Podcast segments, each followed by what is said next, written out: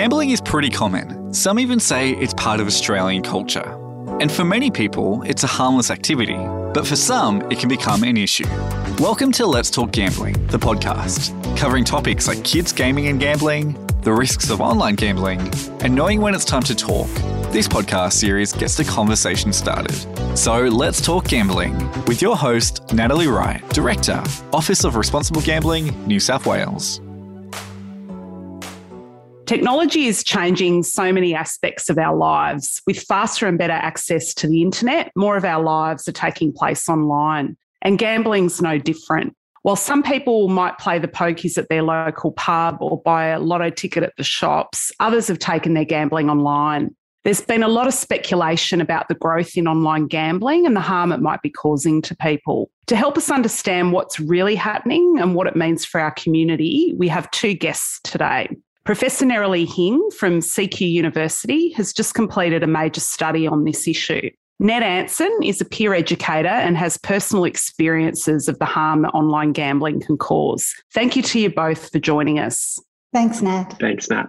First, the basics. Nerilee, when we talk about online gambling, what do we mean? What types of gambling can be done online?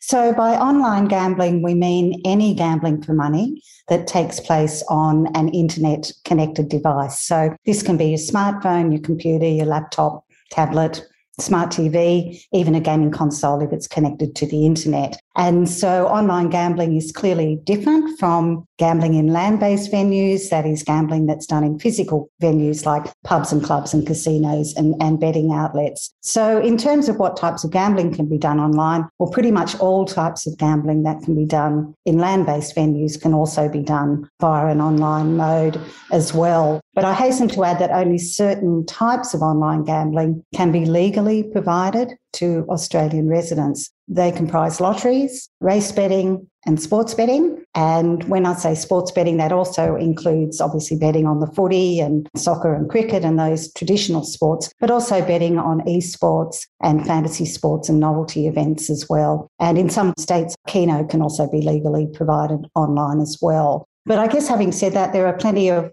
offshore operators who illegally provide gambling on the other forms to Australian residents, including slots or pokies, casino games like roulette or poker, and bingo. Doing this by unlicensed offshore operators means that there's just no guarantee that the games are going to be fair or that in fact if you win that you will be paid. So my advice would be if you're going to gamble online, ensure you do it with an operator that's licensed in Australia. And as I said, the only legal forms here are lotteries, race betting and sports betting.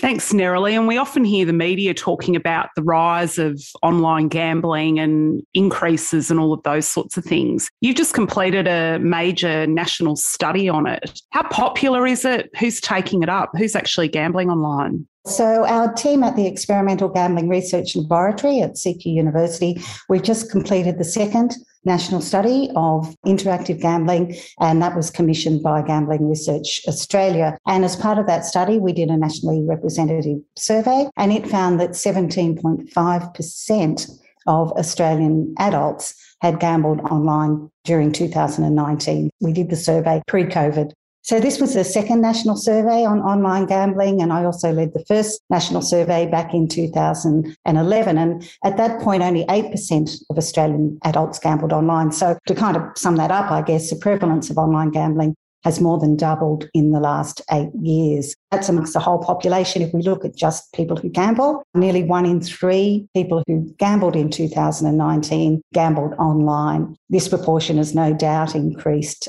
since COVID with restrictions on land based gambling and ongoing lockdowns as well. So, in terms of who's taking it up, well, lots of different people gamble online, and it might be just, you know, anyone just instead of going to the newsagents to get their usual lottery ticket, they might get it online as well. But if we compare online gamblers to people who only gamble in land based venues, we find that online gamblers are more likely to be male, to be younger, to be more educated, in full time employment on average and 10 more to be single or in de facto relationships. Some other differences are that online gamblers tend to bet on a greater variety of gambling activities than people who only bet in land based venues. And online gamblers tend to also gamble more frequently and to spend more money on gambling. But I do hasten to add that, you know, most online gamblers also do some of their gambling in land based venues. So perhaps they go to the local pub and play the pokies, for example. But they do tend to do most of their gambling online and on those legally provided forms, lotteries, sports, and races. And Nerilee, how common is it that people experience harm from gambling online? Are there particular risks that people should be aware of? So, just to give the latest prevalence figure for problem gambling in Australia, it's now 1.2% of the adult population, and that's double the rate that we found back in 2011. Now, amongst just online gamblers, that figure is 3.9%. So, in fact, online gamblers are about three times more likely to have a severe gambling problem compared to people who gamble only in land based venues. Another, about a quarter of online gamblers score in what we call the low risk and moderate risk categories on the measure that we use. So they reported some symptoms of a gambling problem, but it, it might not have been as severe as what we call the problem gambling category. So overall, harm is fairly common amongst people who gamble online. In fact, about one in three people who gamble online report some symptoms of a gambling problem, as well as harmful consequences to their financial situation or relationships or, or psychological well-being. And those harms, of course, can extend to children, families, friends, and others. While gambling problems are more common amongst people who gamble online, most online gamblers also gamble on land based activities. And in fact, nearly half of the online gamblers in our surveys reported that their gambling problems were not related to their online gambling, but instead linked to their land based gambling, and most often on the pokies or, or gaming machines, as we call them. So, pokies in pubs, clubs, and casinos are still the major source of harm in Australia. I mean, online gambling certainly adds to that, but many more people are harmed by land based pokies than by online gambling. So it's important not to sort of over attribute problems to online gambling when some of those online gamblers actually experience problems, for example, with, with the pokies or land based casino games. I think, Nat, you asked about factors that could increase the risks that people should be aware of.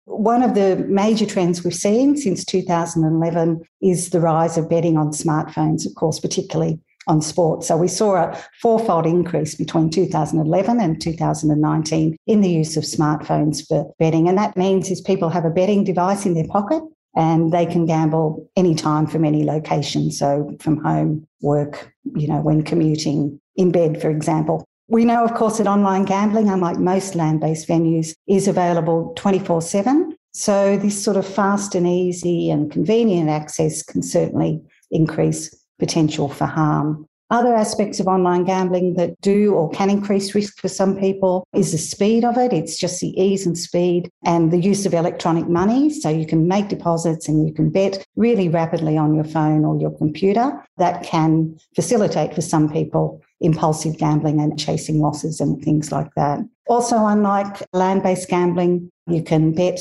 using your credit card online. So people can bet with money that they might not have and incur debts related to their gambling. Just a couple of other points I'd raise. Online gambling is very private. So in a venue, other people can see you betting, where if you're betting on your phone, you know, no one's aware of that. You could just be texting someone or whatever you're doing on your phone. So there's no sort of social pressure that might help some people to moderate their gambling when they're doing it online, particularly on their phone. I guess the last factor that I'd mention is that once you have an online betting account, you'll be inundated with offers of wagering inducements like bonus bet offers and things like that, which can tempt people to bet more. So, all of that creates a very tempting environment that can make it particularly difficult for people to control their online gambling, or if it does get out of control, to sort of try and bring it back in hand. Thanks, Nerilee. And Ned, now over to you. You've experienced firsthand the way that online gambling can get out of hand. What was your experience? Yeah, thanks, Nat. And, and firstly, let me just extend a, a, big thank you to yourself and the team at the office for having me on today. I truly appreciate the opportunity to be able to speak about my experiences and hopefully help others along the way. So thank you very much. A lot of what Nerilee said describes my experience very specifically and accurately. So the research is clearly done well, all the way from the demographics in terms of being a young fella interested in sports, in making a quick extra buck, all the way through to the specific things that Nerilee talked about in terms of the privacy of it, the fact that you can bet with money that you sometimes don't have.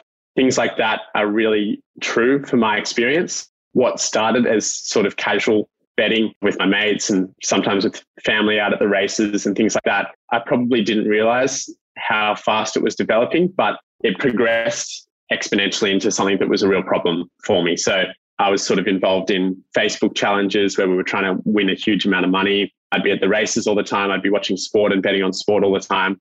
I was actually working at a TAB as well at a pub. So I was really surrounded by that community at work and at home. I'd get contacted by people from the industry, like Nerilee says, offering special deposit offers and corporate boxes at major sporting events and all these exciting things. My name was on somebody's list as a key contact to try and get strung up in, in what was going on. So my gambling really after say about a year so i probably started casually at about 18 give it about a year and it really was starting to become an issue so the time and the money that i was spending on gambling the secrecy of it the obsessiveness of it it meant that i was now doing it on my own it wasn't a social thing anymore. It was by myself. It was at all hours of the day. It was embarrassing. It was shameful. I developed sort of panic and stress that I hadn't felt before. It impacted my university, my work, my social life. I was not turning up to events, which is very unlike me. I was borrowing money.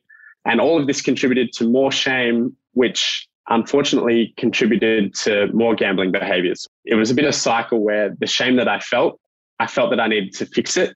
And I felt that I needed to fix it by myself and fast. And the only way that I knew how to do that in that instant was to gamble more and chase my losses. And that just led down a vicious cycle where I was feeling more ashamed of myself and therefore gambling more as well. I tried to seek treatment a few times. It was a very confusing and difficult process. And I eventually had to be caught out to stop. I sort of stopped here and there, but I did continue gambling and never really got over it, never really learned to manage it at that time until a sort of a couple of big instances happened and I had to be caught out again, this time sort of worse with more money, more secrecy, more lies. My family became involved in my recovery. I started to have more consistent counseling and accountability to others. That was a really big positive for me in my journey of recovery. And the idea of shame being an obstacle for aspects of recovery was a big thing that I learned out of that process. I was very reluctant to partake in the activities that are healthy for recovery, such as rewarding yourself for positive behaviors. I thought that I didn't deserve a reward. No matter what I'd done well, I'd done something so bad that I didn't deserve that.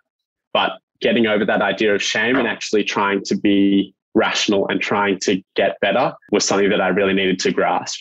And the fact that I was accountable to others as well really encouraged my recovery rather than doing it all on my own. So that was a good step in my recovery. Unfortunately, that wasn't the end of it. I did have a relapse after about 18 months of non gambling. About 12 months ago, I did have a little relapse. I sort of tricked myself into thinking I could give gambling a go again to test whether I could handle it in a social way. As soon as I did it, the terrible feelings of shame started to come up again. What have I done? I've broken my streak. I was going so well. How could I let this happen again? And that led down the same path. But I take a lot of strength out of the relapse experience, even though it was a real tough time. I actually stopped this time before I was caught. And that was the first time that I had stopped myself. And I take a lot of strength out of that. So I actually really, really learned a lot out of that relapse experience.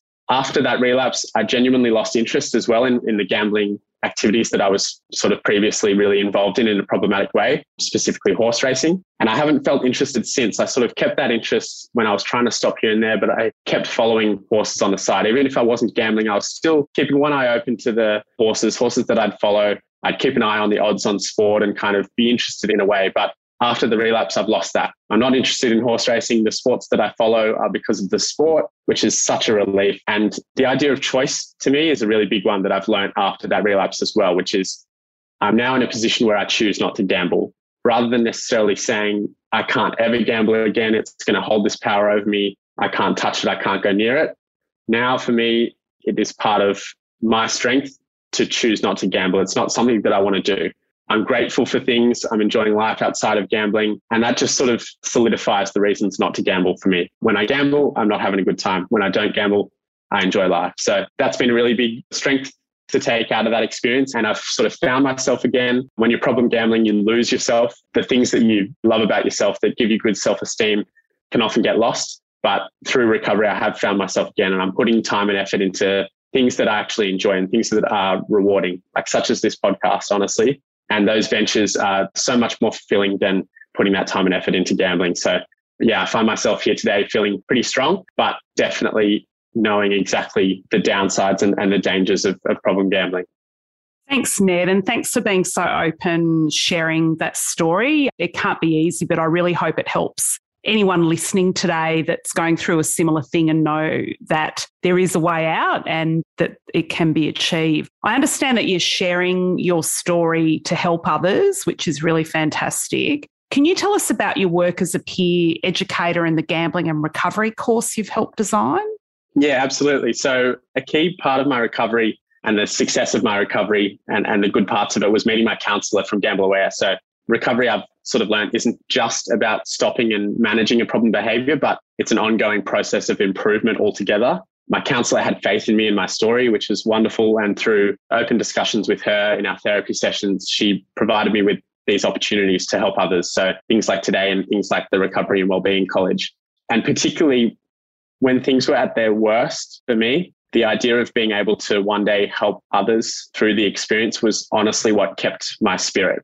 And I'm at a place now where I can do that. And so I'm truly grateful for that. And so a great example of that is the Recovery and Wellbeing College that you speak about. So I was able to collaborate with a clinical psychologist and we designed the first gambling and recovery course for the college who are part of New South Wales Health. The college does fantastic work for sort of all sorts of topics, mental health, addiction. And yeah, we designed the first one for gambling recovery. So we debuted that September, just now, last month. We ran two modules online, obviously, at the moment. The course was really cool. It was a great experience for me in strengthening my own resolve. And I hope that the same sort of outcomes were had by the participants as well. So the college is really great. They've supported the course and they're looking to add it into the curriculum for next year as well for two terms. So we're looking to continue that on, which is really great to hear. Honestly, having the time to put that time and that effort into helping others is wonderful. Once upon a time, I was putting that same time and effort into something that was destructive. It was destructive for myself, for my family, for my friends. And when you put time and effort into something that is hurting yourself and others, it is crushing. But when you can turn that around and actually put that time and effort into helping others, it is energizing, it's uplifting. It's where I'm at today, thankfully. So I'm really happy to be in the position I'm in now. Thanks, Ned. That's really positive. What advice would you give to people out there who do gamble online or are considering it? Yeah, look, I'm not one to sort of tell people how to best live their lives or anything like that. But through my experiences with gambling, this is an activity that I would strongly encourage people to stop and just ask why first. So I think it's a really important question to ask yourself. Why do you want to have a punt? What are you punting on? Are you punting on sport, horses, pokies? Why? Question everything. Just make it a nuisance for yourself. Do you like sport? Then why do you want to turn it into something that it's not? Enjoy sport for the sport. Do you like horse racing? Why? Is it just because you want to have that winning feeling or do you truly enjoy the sport? Do you like pokies? Do you really like pokies? Take the punting out of it and see what actually keeps your interest. Whatever keeps your interest when the stakes, when your money is not involved, stick with that and enjoy it. You'll love it so much more when you can be present with it and when the outcome of your bet doesn't determine your enjoyment of the event. Have a punt if you want to, but just challenge yourself along the way, like you would with any hobby or activity. Question why, question whether it's good for you. Make sure it doesn't take over you or contaminate something that you already enjoy. If you're hiding it, then you need to do something about it. Don't put it all on yourself. Your circles will help you. Just let them help you. Don't try and take it all on by yourself. You're not a bad person for gambling, but if you need help, don't try and do it all yourself. That's the best advice I can give.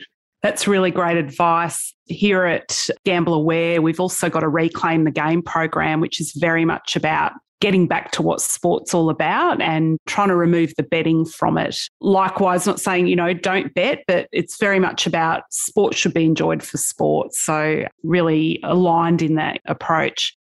Nerilee, over to you again. Online gambling obviously brings with it risks and different risks, probably to land based. Some of those risks you've already talked about. Can it also offer some solutions for people? Are there ways that you can use technology to reduce some of the risk?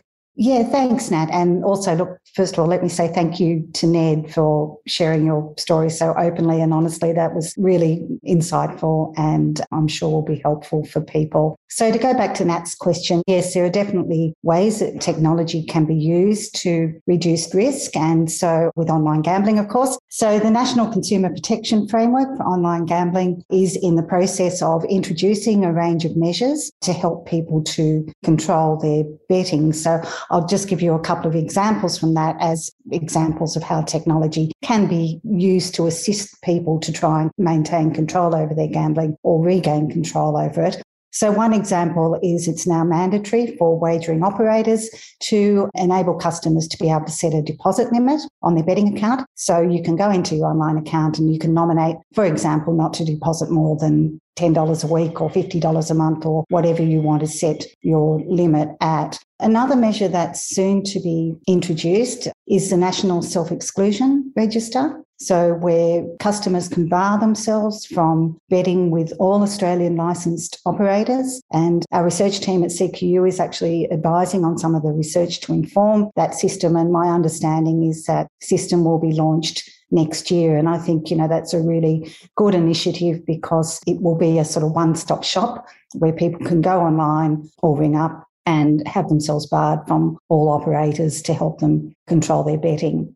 Customers can also access a betting activity statement. So that's like a bank statement, but it shows betting transactions and that might help them keep track of their expenditure. And you can also, of course, opt out of receiving push marketing from operators as well. So that might help to reduce those temptations that Ned and others in our research talked about. So there are a number of consumer protection tools that have been made possible by the technology. But of course, customers need to opt into using them. And for people who have very strong urges to gamble, that's a, such a difficult thing for people to do. So they're not always effective for people who are at quite the pointy end of a problem, shall we say. So in the study that we did, we, as well as surveys, we did lots of interviews as well. And one group of people we interviewed were people who had experienced problems with their online betting. They overwhelmingly felt that while these tools were good and many of them had tried them, just maintaining that was very difficult for them. And they certainly felt that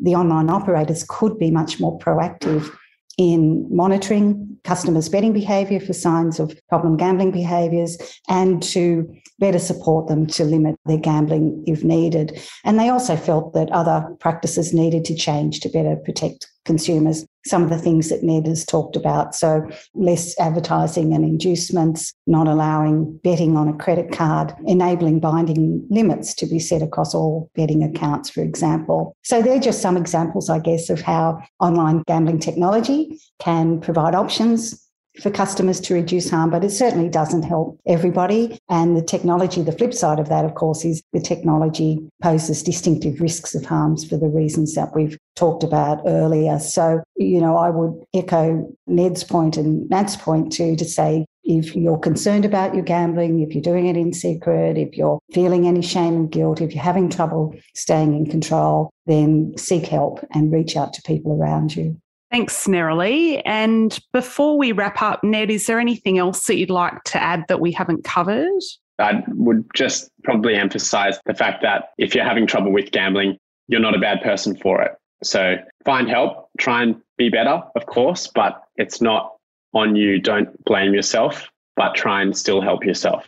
Thank you. And Nerilee, any final comments from you? Not really. I think we've sort of covered major points here, but I'd certainly echo Ned's point again about don't let this thing go on for you. Chances are, if you're starting to get a problem, it will, it's very likely to keep getting worse. And so, you know, reach out to those around you and to professional services to try and nip it in the bud as soon as you can. Sure. So that's all for this episode of Let's Talk Gambling. I'd really like to thank Nerilee and Ned for sharing your expertise and also your personal experience. Really great to have you sharing that with us today. And as emphasized, if you are struggling, if you want to cut back, if you just want to learn more about some of the tools that are available to help you better manage your online gambling, you can go to gambleaware.nsw.gov.au or you can call 1 800 858 858, and that number is available 24 hours a day, seven days a week. There's multiple options for you, many, many different ways that you can get support through those services. And also, if today's podcast has raised any issues for you, you can call Lifeline on 13 11 44.